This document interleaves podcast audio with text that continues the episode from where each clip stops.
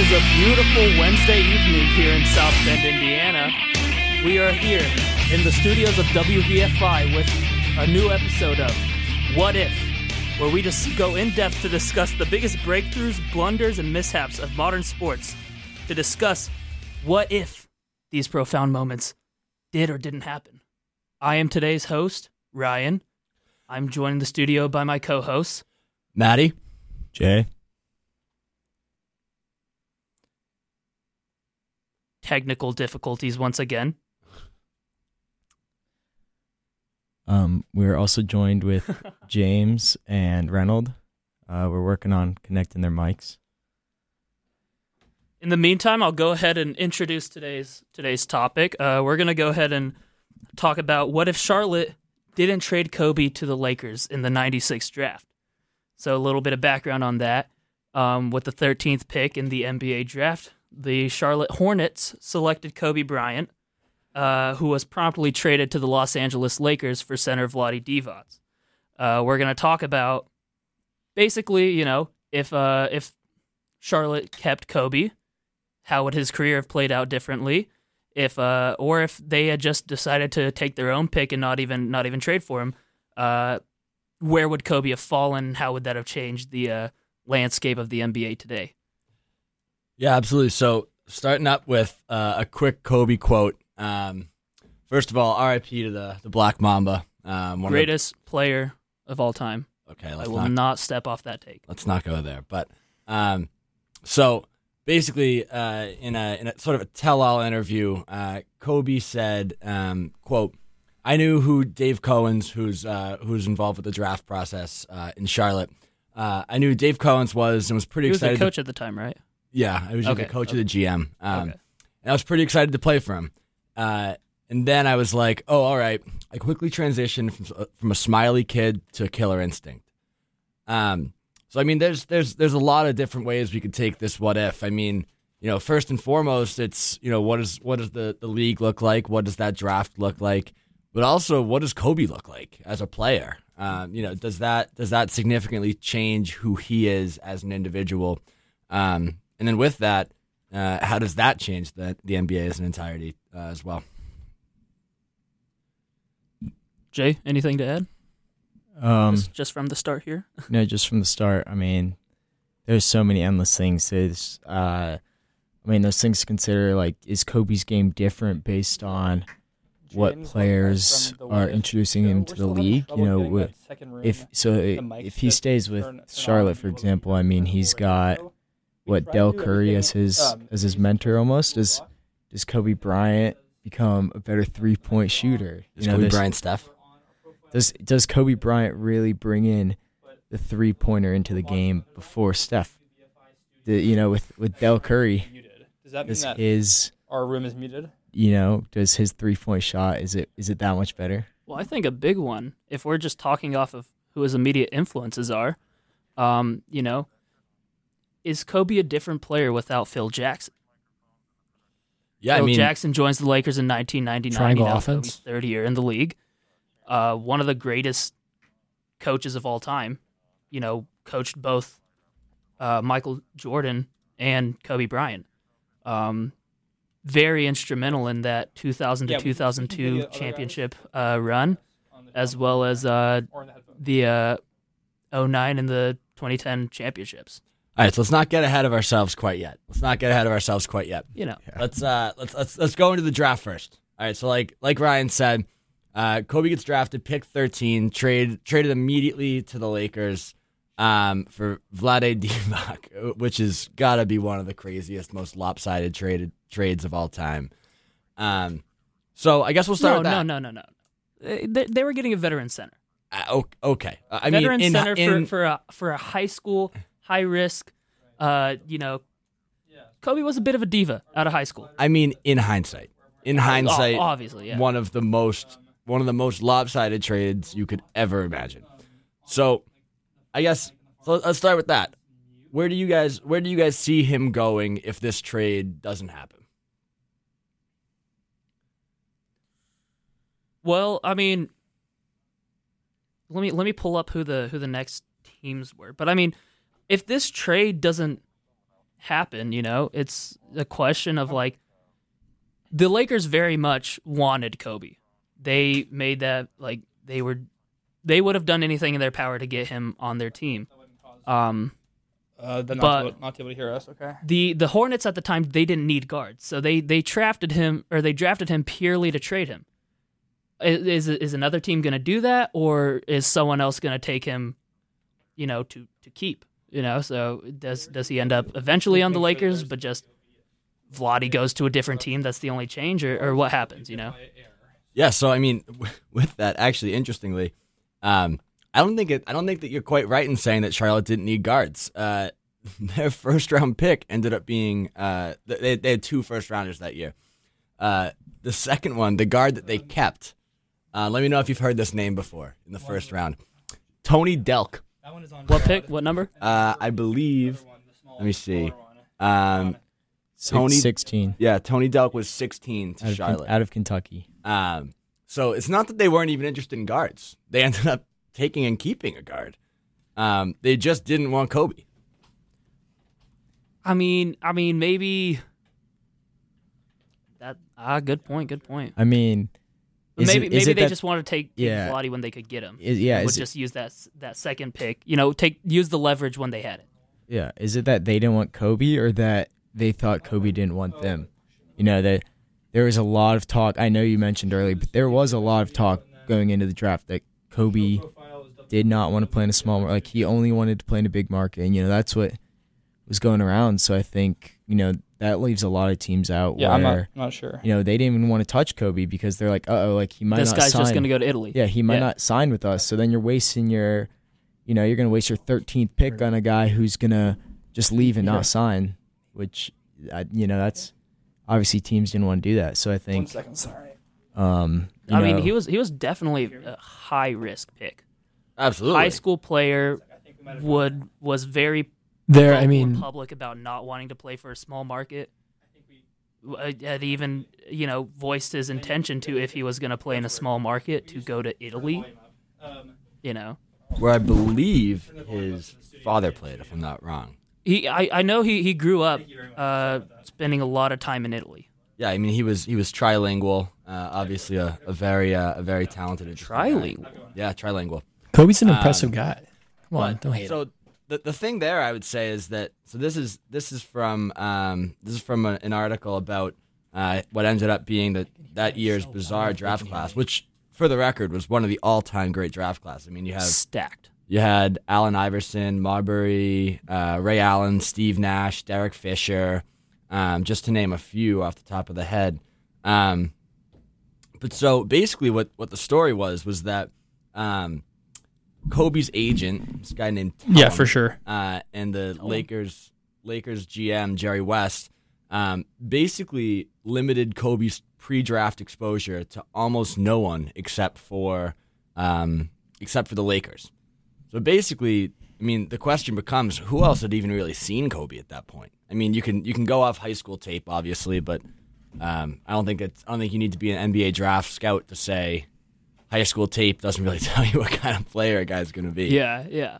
I think there's generational So, you know, players. I, I think it's I think it's interesting. I mean, like first and foremost, I don't know if he ends up anywhere in the long term No, except definitely. for LA, but I would agree let's just with say that. he does. Definitely. You know, let's just I say would agree with that by for some sure. miracle, no one no one accepts LA's trades. Um, no one's picking up To the the phone. I have no idea. Yeah. uh, you know, where does he go? Where does he go? Because I, I don't see a, I don't see a world where he ends up in uh, in Charlotte. I mean, on top of that, I mean, he was, you know, based on like interviews from different uh, organizations that like he was one of those players that the guy said. yeah he didn't have the college tape, but I mean every So now say we workout he did, his draft stock just shot up every time. You oh, know, he was so, a maniac. So yeah, Yeah, people people knew knew going into the draft that he was something special, but they didn't know if he was something special. You know, just like a little flash in the pan, if it was sustainable, if he was you know undersized. They said he needed to bulk up, things like that. So I mean, uh, I don't know. You know, maybe uh, Phoenix. You know, Phoenix had the fifteenth pick. They took Steve Nash. Maybe they take Kobe instead. Yeah, I mean, I think you need to look at. I mean, what we're talking about with Kobe wanting to go to big market. So I mean, Phoenix at the time. I mean, wouldn't call them a big market, um, but I think Bigger. yeah. So the next, Yeah. but the next, the next big market team would have been the Knicks at pick 18, Ooh. and they selected a small forward um, by the name of John Wall. John Wallace from Syracuse. So I mean, you have to think they the Knicks have what three first round picks in this draft. So I think you've you've got to think okay, maybe if a Kobe Bryant who is you know high risk, high reward kind of player, he could be the kind of player that they would pick. You know, you got you got three first round picks. That's the kind of guy you're looking for in that situation. You know. Yeah, I mean, I think that also, I mean, I'm looking at this. I'm looking at this Knicks roster, Jay. You brought that up. Um, that's a team that uh, it would make a lot of sense for Kobe to go to. They have they have one listed, uh, two listed shooting guards, um, and two listed point guards. I mean that that that'd be a, and alongside your your big market point. I think that the Knicks at you said 18. They had 18, 19, and 21. I mean, okay. and, and additionally, just like, but but just thinking of, you want to talk about big markets. The Knicks are one of the biggest. Uh, they're they're the most valuable Definitely. NBA franchise, Yeah, and I mean at aren't they? at the time, at the time they were I mean, the net the Nets are in New Jersey at this point. yeah, yeah, So, I, so they're they are New York's New York's sole team. and I mean at that is their like that they are in their peak right there. They've got Patrick Ewing, Ewing, I forgot his Oh yeah, yeah. Patrick Um, Ewing. I mean, He's you know he's having a great. He's what? they they were insane. They were insane. yeah, at that at that point, I mean he's had like seven or eight All Stars. You know, oh no, he's actually he would have been a ten time All Star the year that Kobe was drafted. So if you add a young Kobe Bryant to a team, to that Knicks team who, where um, was it the year after that they choked to the Pacers with the the famous Reggie Miller game?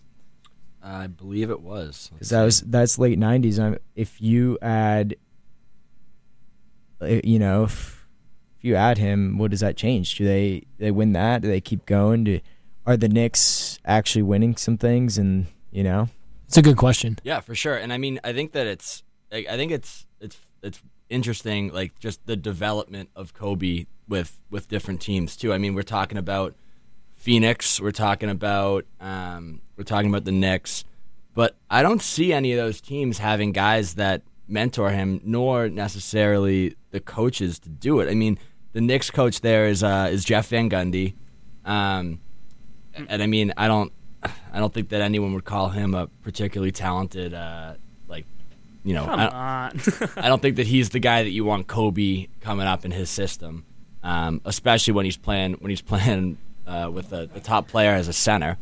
Um, so I mean, I think that I think that really like the biggest question to me is what does Kobe look like outside of the outside of the Lakers? I mean, I, I can't. I mean, obviously, I can't even picture Kobe in a different jersey. Yeah, yeah. I mean, like that's just like Makes me sick. that's just so foreign to me. And, and additionally, I mean, uh, like he says in the in that interview, um, I went from smiley kid to Exactly. Instinct, You, know, You can hear that. The very start, you know, Kobe was one We of can hear ourselves. just fed off of adversity and things like that. You know, proving people wrong right off the bat to be used as not or for his his initial value in the NBA was as a pawn for a trade. You know, he was drafted with. I don't know about that, though. So I mean, that disrespect kind of right from the start. You know, he was one of those guys that entered with with a chip on his shoulder and always played with a chip on his shoulder. So I think I think even that start is just so characteristic of how his career ended up going. And Phil Jackson was, you know, having worked with Michael Jordan, he was one of those players that was just, um, what's that? Oh, um, he was just one of those players that, uh, or one of those coaches that was able to kind of rope in the, uh, the personalities of like you know the egos, things like that. I mean, he had Michael Jordan, uh, Dennis Rodman, having to deal with all of them at the same time. I mean, I think if there were any coach perfect for developing a player like Kobe, it would be him. Yeah, I mean, I think you you see it in his numbers too. I'm pulling up right now, but so Kobe year one, 96, 97, uh, Kobe averages 7.6. Next year he averages 15.4, and then you add in um, you add in Phil Jackson in 99, uh, and he gets to 19.9 points a game. So I mean, I think that I think that when when Phil Jackson gets added in there, Ryan, like like you said, um, you know, I think that he he really institutes a kind of offense that a lets Kobe play to his strengths, and, b manage his personality. I mean, if you listen to anything on the guy, he he's he's a crazy person. I mean, he is he is driven. Uh, he wants to be the star of the show. He wants to take 25, 30 shots a game.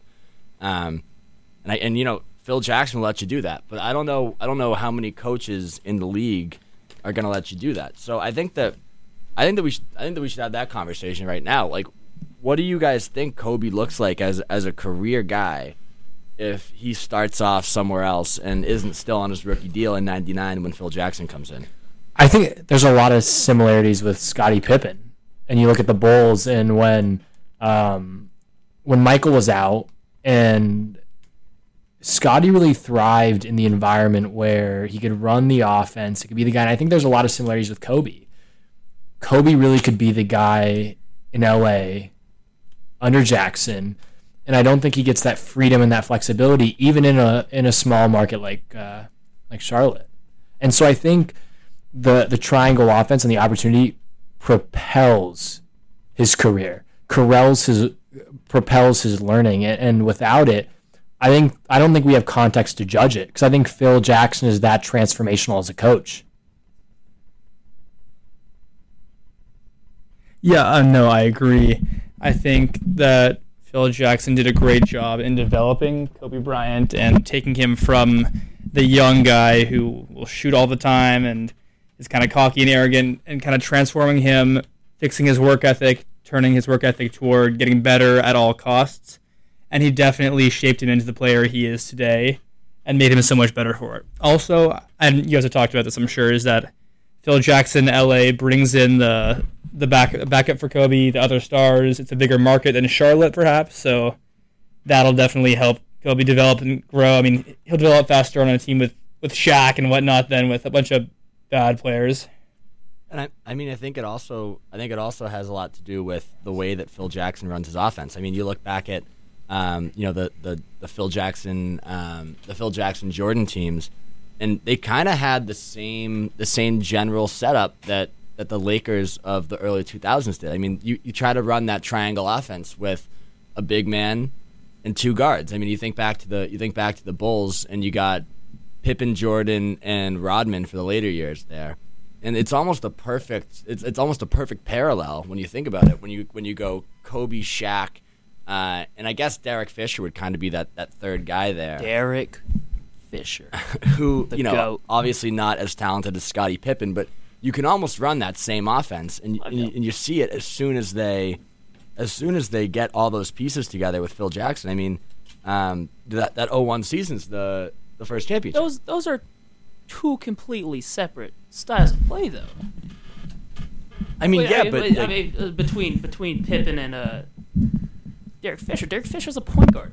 Of course, I'm not saying I'm not Scottie it's was a perfect- point guard I'm not saying in a lot of ways. parallel, but that's the way that you try to run that triangle offense. You get you get two guards and a big man, and you figure you can only you can only possibly have the speed or size to pick up two of them, and the third guy is just going to dominate you either on the boards or with with the mid range, and that's Yeah. and that's basically how they ended up winning that that first championship. Well, and additionally, it was you know they had uh they had Shaq for how long? Like two years uh before they they picked up Phil Jackson. I mean, yeah, Phil Jackson, and you know they didn't really get anything going until that that you know uh 99 2000 season when they you know as soon as Phil Jackson joins the team uh they win three consecutive you know No, for sure, and, and I, all, all five of all five of Kobe's championships were with Phil Jackson. So I think it is very important to, you know, he was such a. I, I, w- I think it would be very fair to say that he's a very crucial part of his success at all stages of his career. Yeah, I think that I think that that kind of starts the question around. So, the the Lakers win five championships of eleven years. I want to say between um, when their last championship was was 2010. 2010 or eleven. 2010. So five championships in ten years because they win. Yeah. They win 01 through 02, three championships, and they win uh, nine and ten. Yeah, five from 99, 2000 to 09, 2010. I mean, So, I mean, so you take you take uh, you take Jackson out of the picture, and I think that it, it really changes the landscape of the entire NBA. I mean, like you said, they don't they have basically the same not the same roster, but they have a very similar roster between '96 up into '99. Um, they have you know their, their two guys being obviously Kobe and Shaq, um, with kind of the, the complement of, of Fisher, like we were talking about. Um, but they don't win anything until until kind of the advent of, of Phil Jackson. So I think that I think that really starts the question of what does the league look like from that maybe '99 season until the, the mid 2000s. Um, I don't have a good answer there, but I think it is a good question. Yeah, I mean, I don't know. I think just shi kind of shifting gears a bit. I mean, I think just just for the sake of argument, I think we should we should dive into what theoretically what what do the Hornets look like? Do the Hornets get the players that um, Kobe Bryant would need to succeed beside him? I mean, I think an answer here could be possibly, you know, in in 2000 Tracy McGrady's up for free agency. If if the Hornets have a young Kobe Bryant, are they a destination that Tracy McGrady might be looking into to sign? And you know they'd they'd have the cap space. Their young team is that is that a duo that you could see happening in in Charlotte? I don't. I don't know though. If you think about it, though, it could be the same problem that Giannis is having in Milwaukee. I mean, the reason that Gian- Giannis is a star, arguably the best player in the league. Yeah, Khris Middleton is his next best player, and they can't. And a reason why everyone thinks he's leaving is because they can't get anyone to play with them in Milwaukee. Small market, very similar to Charlotte. Not a lot of national TV besides the star player. You know, it's no glamour. And so, no matter how good Kobe gets in Charlotte, just like no matter how good Giannis gets in Milwaukee, there's a ceiling just because of the city. And, and I think it's interesting if you go back to the championship decade, chan- championship uh, teams and, and the championship players, you know, and I looked up ESPN's top 10 players. W- The smallest market is San Antonio, Tim Duncan. The rest is LA and Celtics, Chicago, Philly. And so I think that there's a natural limitation on small markets and, and the players that they can attract. for one, with with a, I yeah, and and that that that's a good point. Um, I feel like that San Antonio just that you know the 2000 San Antonio Spurs to fairly recently, you you really just can't like. You can't put them into any category. I feel like that's just the team that broke every like standard mold of like NBA basketball in just that they were a team with one of the best coaches of all time and just they they they won with no flash. They were just pure fundamentals and I, I feel like I feel like that was just one of those teams that everything played out perfectly that would have won in any market. Yeah, I mean, well, you need to consider when talking about Tracy McGrady, he signed with the Orlando Magic, which is by no means exactly a big. which is by no means a big market. So I don't think it's necessarily a question of a big market. I think he went to Orlando to play with, I believe, Grant Hill at the time. Mm, they both signed, and they're trying to form a big three with Tim Duncan in Orlando. So my question is, you know, obviously T Mac didn't care too much about the big market. With Kobe on the Hornets, and say you know he starts off his career well because he's he's playing valuable minutes. He's starting pretty much from the get go if he's in Charlotte. Does a player like Tracy McGrady go to play alongside him, and then what does the NBA landscape look like after that? And mind you, Tim Duncan was extremely close to teaming up with Tracy McGrady in Orlando. That not many people realize that he was he himself has said he was very close. So you know we we might be even talking Tim Duncan on the table playing with Kobe. Like if if he's in Charlotte and T Mac decides to go. Uh, I don't know because because I feel like a lot of vets like that aren't gonna take that big of a risk on a rookie who had a good first season. You know, like obviously we know now that Well, his first season wasn't very good. Well, well, yeah, okay. no, T um, but but like T Mac and he Tim was- if he Duncan was were starting, both he was playing on the Lakers. no no. T Mac and Tim really. Duncan were were both drafted the year after Kobe.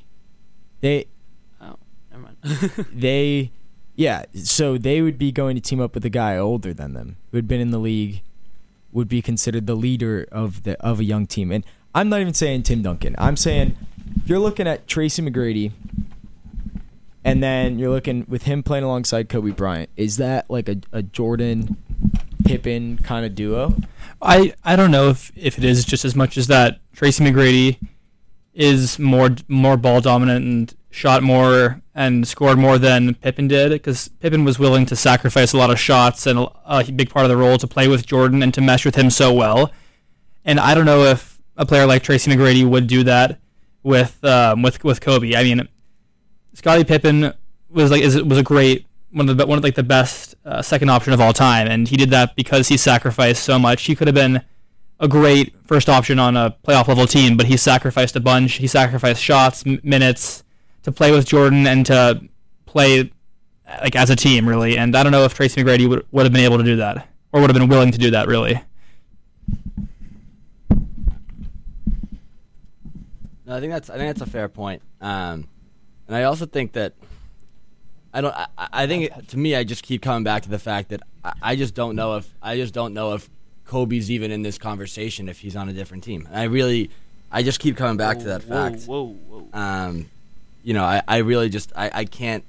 I'm having a hard time conceptualizing the idea of a just Kobe in a different uniform so, and so- then B Kobe playing with Kobe playing with other like like me trying to think of Kobe and Tracy McGrady together is just uh that's like that's that feels like a sin to me. But, Right, it, it doesn't work because Kobe was so ball dominant that he he and Shaq worked just because Shaq didn't need to bring the ball up every possession. He wasn't dribbling it all the time, so that's why they worked well together. But Kobe and Tracy McGrady, another ball dominant player who liked to dribble and shoot, would definitely not have worked as well together for sure. I mean, Could we have a similar position as Russell Westbrook and Harden? Is that a similar dynamic? I I- mean, I I would go with no personally. I think Tracy McGrady and Kobe both have way more to their game than I think just their scoring. And I think, you know, the the thing with Russell Westbrook and Harden is they they both need the ball. I think Kobe in his early years he he wasn't like like we're talking about they had a great offense you know Phil Jackson set up a great offense for them he it wasn't like play iso ball with Kobe Bryant No, and people also forget that Kobe Bryant is one of the all-time assist leaders. Like he, yeah yeah I every it, it, it was you know everyone was, oh Kobe takes every shot. That's like uh, every time he comes down the court, he's shooting. He played. He he- you know the offense ran through him. You can't deny that, but he was still just an offensive machine in every regard. He could, you know, he could Yeah. just score, make anyone on the court score whenever he was on the court. I mean, the thing about that is though. I mean, I'm looking at it now. His career assist numbers they're solid. It's he averaged 4.7 throughout his career. Never had a season above 6.2. And he wasn't a ball mover. He was not a ball mover. I don't think I think that anyone that's and you can even see that in the rift that ended up happening between Shaq and Kobe. I mean, I think that it's I think it's kind of crazy to say that Kobe could coexist well. I mean, he couldn't even coexist with a, a big man that wanted shots basically just from rebounds. I don't know if you can coexist with a guy that wants the ball in his hand to start a possession.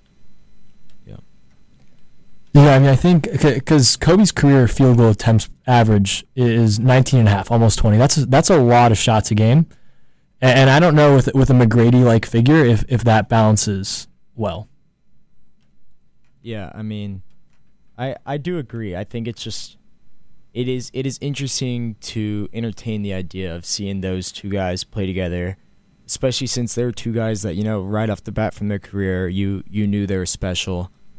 Uh, I think it's it's definitely worth thinking about what what that would look like because I, I do agree. I think that would that would kind of be like a Harden Westbrook. Not exactly. I think it'd work a little better, but I think it'd be like a Harden Westbrook type duo when that was not common in the league. That was not point guards took the ball up. You know, that you didn't you didn't play like that. So I think it's it's interesting to think what would the league look like? Would they play? Would that work in that league? I mean, I I really don't think so because I mean I I'm looking at Tracy McGrady and his career his career stats, his career shots per game is about 16, and with Kobe's like 20, that's 36 shots per game between the two of them, and the average shots per game for the for the average NBA team in 2000 was like 80. So between the two of them, they take half the shots every single game, night in night out, and I don't think I, I don't think that's sustainable. And we've, Well, we've I mean, you look at you look at just modern teams right now. I mean, it's it's become just such a shot centric. Like you know, you look at the Lakers today. Anthony Davis and LeBron James are accounting for such a massive portion of not only the points, but you know, likewise the shots taken. I I, I don't think it's too out of the picture to think that two players could sustainably take close to half the team's shots. But then and, and also on top of that, you look at those numbers and those are numbers independent of each other. When they're together, it's gonna go down. You know, Does that go down well though? Well, uh, I I think this is very similar to the debate we have nowadays with would a big man like Shaq dominate in the league? It's kind of you know, it's a different It was a style. different game. We're talking a different style of play that, you know, I personally think teams would not have an answer for an offense like that back in the day because it just wasn't common. No one no for, for, one for what like a Shaq no, for a, a T For- for Mac and T yeah, Mac okay, and Kobe, and you know I think even even if you had just to entertain the idea like Tim Duncan and Kobe together, I think something like that in Charlotte could could keep the franchise there, or even Kobe could keep the franchise in Charlotte. I think Tim Duncan and Kobe work um, way better than Tra- T Mac and Kobe, just because um, like Kobe and Tim Duncan is similar enough to Shaq and Kobe, except Duncan doesn't demand as much as Shaq. Uh, Duncan wouldn't get angry at Kobe for not getting his shots up. He's way more unselfish, I feel like, than Shaq is, and so I feel like those two would work together well. So I feel like the best combination that would have worked and would have kept Charlotte alive would would have been like an, un- an unselfish big man, and then Kobe as well. Well, well, if we're talking about you know, Flash to shout out your boys for a second, moving a two very kind of like ball centric players to play with each other, uh, KD and Steph and Clay that worked out pretty well. Well, I think Some would some would say that that was a, a decent basketball team. they, they weren't bad, but I think that's because Stephen Curry is like the most unselfish super, superstar ever. He he he plays he'll play off ball, he'll pass, he'll move the offense around him, and he still doesn't demand all the shots. Uh, all right. And also, I think right, that bud. Kevin Durant, when he came to Golden State, he All sacrificed right. a lot to fit into the system, and he fit in very very well, and he went with let's, the system. Let's reel it in a bit. And I think yeah, yeah. I think a, a couple other things is think about during KD and and Clay and Steph, they're playing with the hand check rule. That's another huge consideration. Absolutely. Um, and when you create a guard centric team in the 2000 in 2000 before the rule changes in 04 05, Getting mauled. that's a tough proposition. Yeah. No matter how good your guards are. Yeah. And so I think generationally, I think it, I think one question would be is I don't think Tracy McGrady is a top player in today's NBA. Well, and I, I think the 2000s was a the combination of like a big man like Shaq and a guard like Kobe. That was the literally you could not have made a more perfect combination Beautiful basketball. of not only the time period of basketball but also the style of players for that time period. It was it, it- it just was such a perfect combination. Yeah. Well, let's just on the topic of Shaq. What do the Lakers look like if Without Charlotte keeps Kobe? I don't think Shaq. I mean, I don't think I don't know if Shaq even goes to the Lakers. I feel I think Kobe. No, no, no. Shaq's still going to the Lakers. I don't. I don't know. I mean, Kobe was a Dude, no-name. Dude, Kobe was a random high school kid that they just picked up. That was a they signed Kobe that or they okay, so they signed Shaq that summer. It was like a few weeks after they picked up Kobe, they picked up Shaq.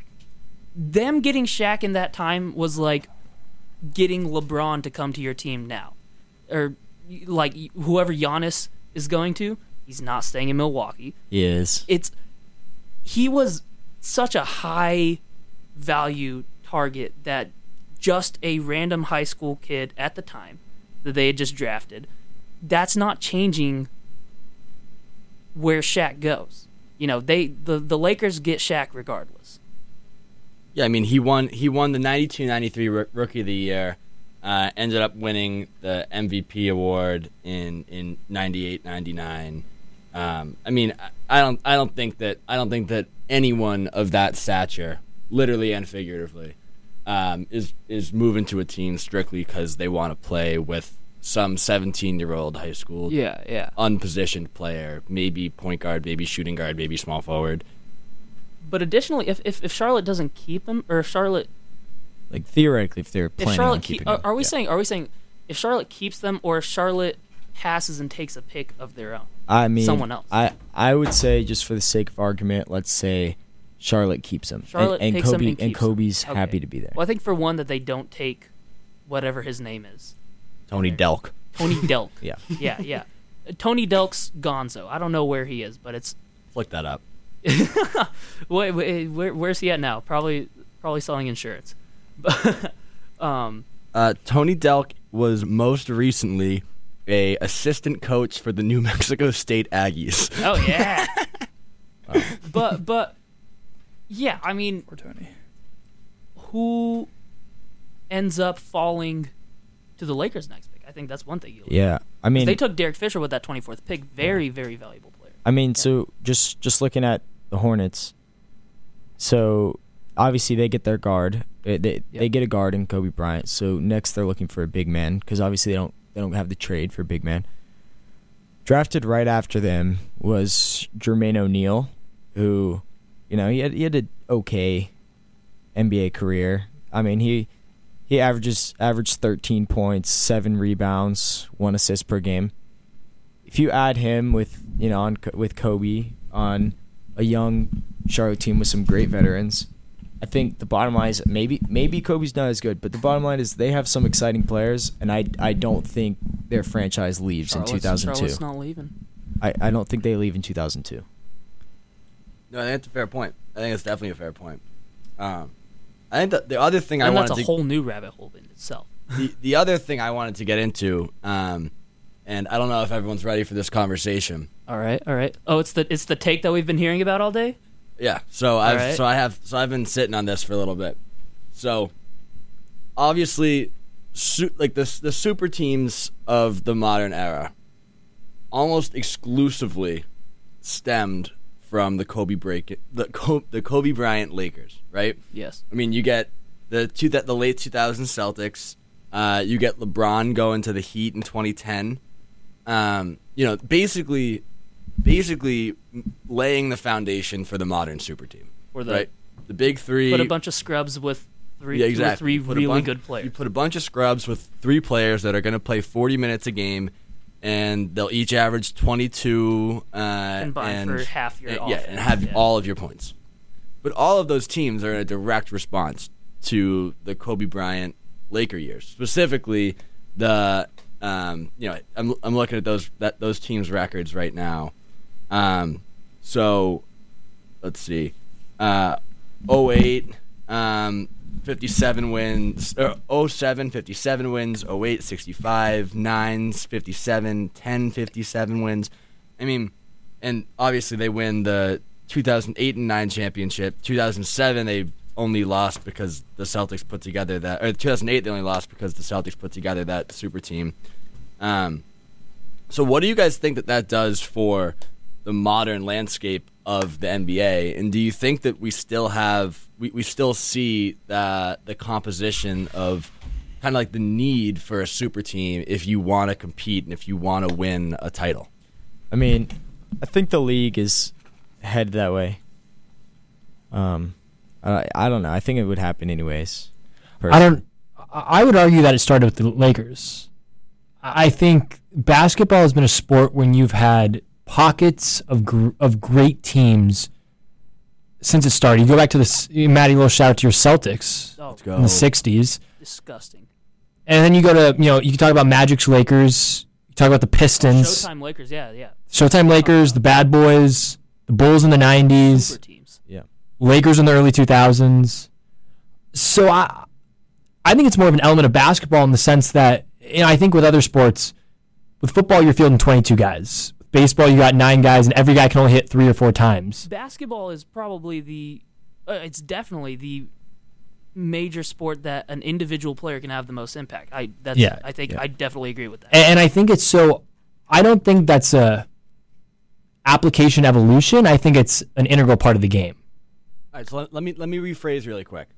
So you're you're right. There have been super teams throughout throughout the NBA's history. You, you mentioned old Lakers, Celtics, Pistons, Bulls, but I mean, so you, I, I'm I'm more talking about the modern composition of a super team. So, like, let's look at let's look at what those what those two teams that I just mentioned did. Like the, the teams you mentioned were great for a long time because they had players that would stick with that team uh, even when they were bad, which sometimes they obviously were.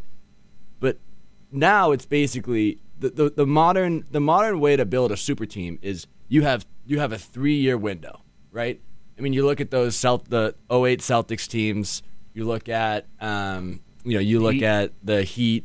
You look at the Cavs LeBron teams. Even even to a lesser extent, the the the Warriors. I mean, the Warriors went from the best record of all time to the first overall or second overall pick in the draft, right? So I think that record They're in the in it- NBA. they're back next year. Back next year. Don't worry. If, um, if if we we could just yeah, But, like, worst team but- in the NBA. But that's what's interesting to me ab- about the modern super team. That's what I really meant. Where it's Yeah. like the the win now super team, where it's you're not drafting those guys. I mean, you know, you Well, the, the- prop- the, props modern to super Warriors, team though. is literally just you. You know, you make three win now trades. You sign one big free agent, and you say, "I need to win a championship in the next two years." And which is, and those teams, I think that's what I was really arguing. I mean, those you, teams get Kawhi are in in Toronto for one year. Exactly. yeah, those teams are in a direct response to those Lakers teams, I think. I think that's that's definitely fair. Fair. And so I mean, like do like that's that's what I'm really asking. I mean, of course, occasionally you hit right in a couple draft picks like those Warriors teams did. Um, Go to, go Dubs. but I mean, if you if you look at the, the recent the recent championship winners, we, we mentioned the we mentioned the the Spurs. Um, obviously, they're they, but I don't think anyone would call them a super team. I think that everyone would just say that they were a really good just a great basketball team. team. Yep. Yep. But I mean, if you look at the recent championship winners, I mean, it's almost exclusively those win now super teams. Yeah, just the, this philosophy of rather than and I, that has a very good point of like you rather than building a a, a dynasty, so to say, it's really just it seems like people are just waiting for their turn to to get those big free agents or something like that, and you know have their their two or three years in in the spotlight, and then obviously you know some franchises are um, very much more frequently in that spotlight. You know, for the longest time. I mean, the Lakers are probably the most recognizable franchise in the NBA Nope. in terms of it. Who? Who? Celtics Celtics. Yeah. have more championships. Okay, one, one championship, and they won them in the, in the fifties. Like, We won more championships. dude, you go anywhere in the world, everyone knows who the Lakers are. But Everyone also They're- knows who the Celtics are. That like no, you can't make not that argument. nearly as much as the No, Lakers. are you serious? kidding? Absolutely. Anyone in the world knows absolutely. who the Celtics and the they Lakers don't. are and no, the they Hawks. Don't, bro. So actually, the Lakers are valued at 4.4 billion, Celtics at 3.1 billion, and that and that that's that's global impact. Is the value Absolutely. of your team in dollars? Hundred percent. What team is better? Is that is that? No. what It- it has to do with the legacy. Knicks It's a like the legacy top thing. Five team The then? Knicks are better. I'm, I'm just It's a legacy thing. International recognition. More people are going to know who the Lakers are than any other Okay, NBA that's fine. franchise. That's fine. Um, but even then, with you know, for the longest time, they were a consistent like would always be in the playoffs, would always be a top contender team, and then since this, uh, you know, since 2000, once the kind of trade for the super teams, everything like that, since that whole uh, philosophy kind of took place, I mean, this is the first time we've been to the playoffs in seven years. You know, we won our first playoff series since 2012 this year. I think it, j- it's just so interesting to see how this new, uh, this new, yeah, philosophy of, of the front office playing such a bigger role now in the league and on the teams. You know, we were unspeakably awful for for seven years, going from a sixty-five. 2015. That's awesome. Jay, I will never forgive you for your high school, at least, for producing Jodie Meeks. Hey, Jodie Meeks is NBA champion now. Know, Jodie Meeks is an He's- NBA champion in the same way he I'm brought he D1 brought the trophy back home to Norcross. That's that's the most important thing. You know, Jeremy Lamb's gonna keep the tradition going. we got Brandon Boston coming up through Kentucky, so Robert Sacre. you know that'll be you know it's just we'll just continue the tradition. How many uh, pro basketball players have come out of Tahlequah High School, Ryan? So, um, I don't even know if we've produced a college basketball player outside of Northeastern State. Go Hawks. Go Riverhawks. You know. Yeah, Go. But um, you know, we try hard. That's what matters. Yeah. Uh, should we open it up to calls? yeah. If uh, if any of our listeners want to give a call in, pose a question about Kobe and what would have happened, uh, the number is 574-631-6400. Just give us a call and we'll put you on the air. I think while we, while we wait for a call, I think something that we've haven't really gone as far into as I wish we could have is, you know, what happens if the Hornets do stay in Charlotte? What do because obviously they move to New Orleans. And uh, Ryan and I were actually talking earlier today about this. New Orleans played what two one season, two seasons in Oklahoma City. Uh, I want to say it was just the one year. Yeah. Oklahoma City Hornets. So New Orleans plays in Oklahoma City for one year, which, you know, I think Ryan had told me this earlier. It they use that as a big justification for why Oklahoma City would be able to have a team. So, what? I mean, happens. uh, without without the Oklahoma City Hornets, I think they, you know, they aren't really going to consider I, that. I think that was what you know allowed Oklahoma City to show that it was a viable candidate for a franchise. You know, um, to be an expansion team. So I think I don't know if I'd go as far as to say that you know the Supersonics are still in Seattle. They could have been in a different city, but I don't think the Oklahoma City Thunder are Yeah. a thing. So then we're looking at. I mean, obviously, the Bobcats. You want to talk about small markets that almost won championships? Yeah. The Bob well the Bobcats get added to Charlotte kind of as a promise after the whole thing. I mean they they get added in 2004. So where does a team get added if Charlotte never leaves? Does a team get added to New Orleans and then they the new New Orleans team starts then, which I think they actually would have missed out on Chris Paul if I'm correct. Chris Paul was drafted in 2003. He was drafted that same year LeBron was, so I think that was Don't get me started. Uh, 2005. 2005. 2005. Don't- Okay. 2004, 2005. My my bad. But Chris, I mean, don't get me started on. We drafted Marvin Williams over Chris Paul, so I mean he's still in the league. But I I just want to think where where does a team go? What's what's a market that needs a team besides Charlotte in that landscape? Do, does a team end up in New Orleans? I mean, if you're talking it? cities that already have big sports teams, you have, I mean, obviously, yeah, Louisiana. You have cities like, I mean, you can always toss another one in New York. No one would care. You could toss, you could toss a team. St. Louis, they have baseball, they have hockey, they don't have basketball. They had they, they had football at the time. They would work. You could do San Diego. They didn't have a team, but I feel like New Orleans is the most like, likely option still. I think a team, uh, a city that has always been high on my list for expansions in any league has been Louisville. I think Louisville. Basketball, basketball, basketball. They have two great. huge. No, no, They oh, have oh, two we great want- we colleges want- there. We want to talk about cities that would do well with an NBA franchise that it makes no sense that they don't have one. Kansas City.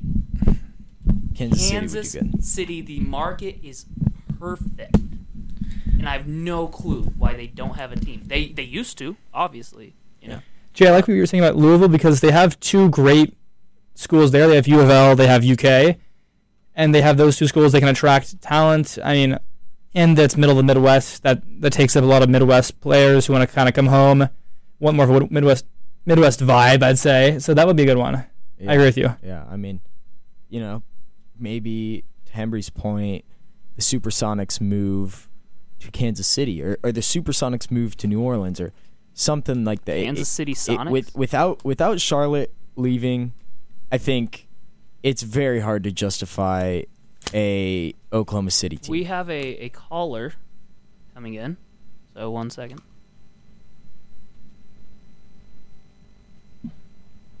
Hello.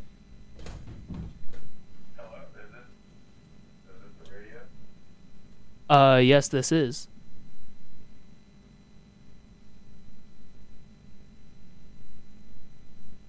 Hello.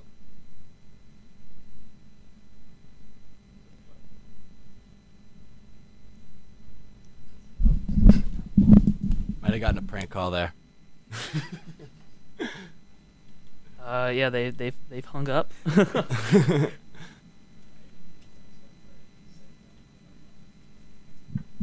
Um, Interesting. Yeah, I mean, I'm, I'm looking at the most recent teams that have gotten added. Um, Pelicans in 2002. Um, Memphis Grizzlies in Pelicans 01. in 2002. Yep. Oh, okay, yeah, yeah, the Hornets, yeah. Um, I'm trying to think of what other. I mean, obviously the obviously the move of uh, the move of the Supersonics is uh, would be the most recent one, but that's kind of after this time. So I don't know. I mean, if I think that, I think that you're, Jay, I think that you're right. I think that I think the Midwest would have to add another team, whether that's St. Louis or Kentucky or Kansas City. Kansas City, man. Kansas City.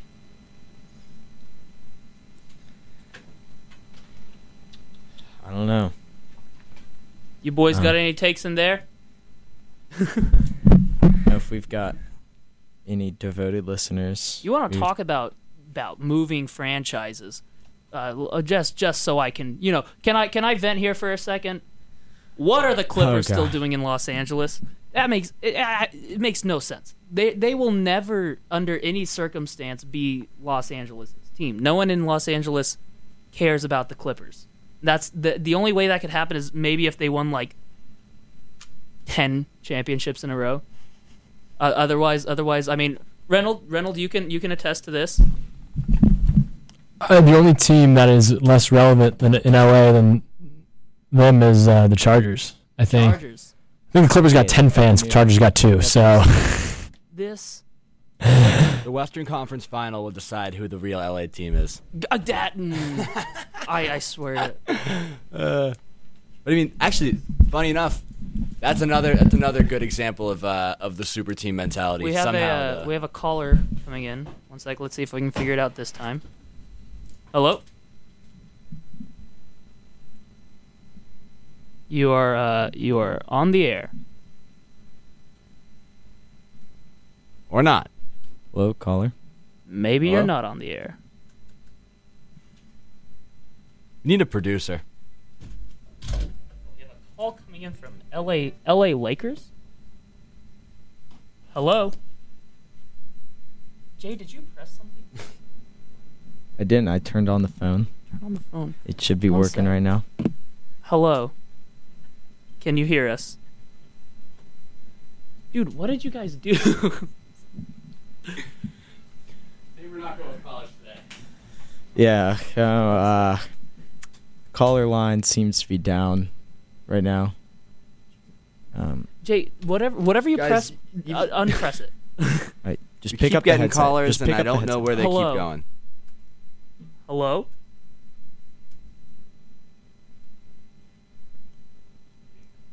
Uh Jay is here. Um we are trying to figure out the phones right now.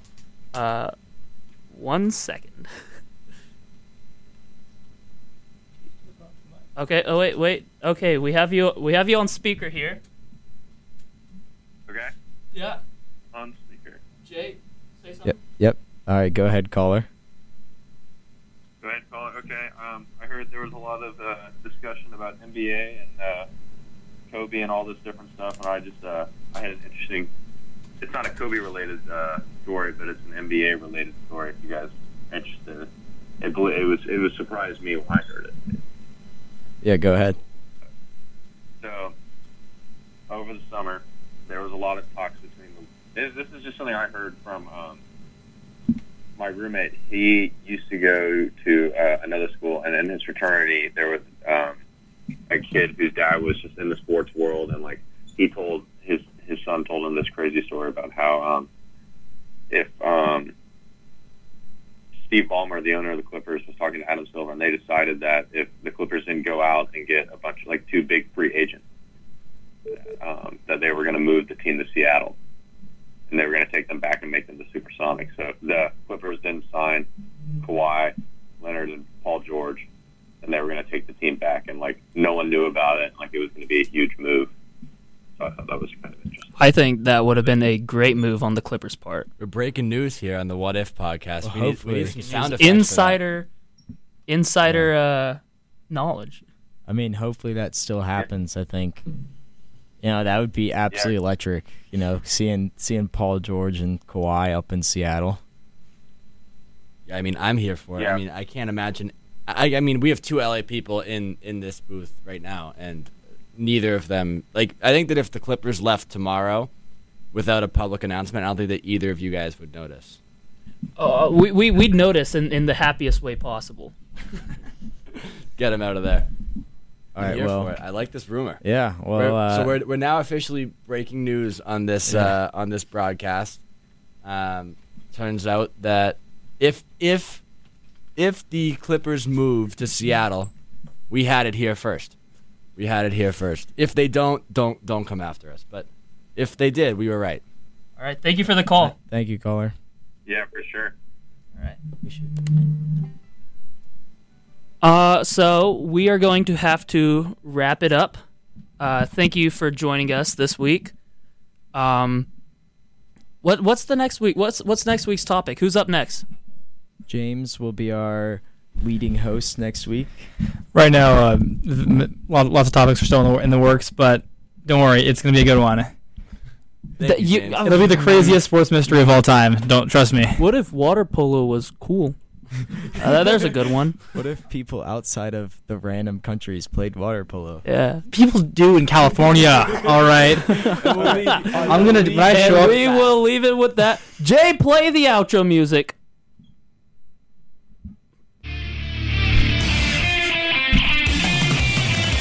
What if on WVFI sports mysteries?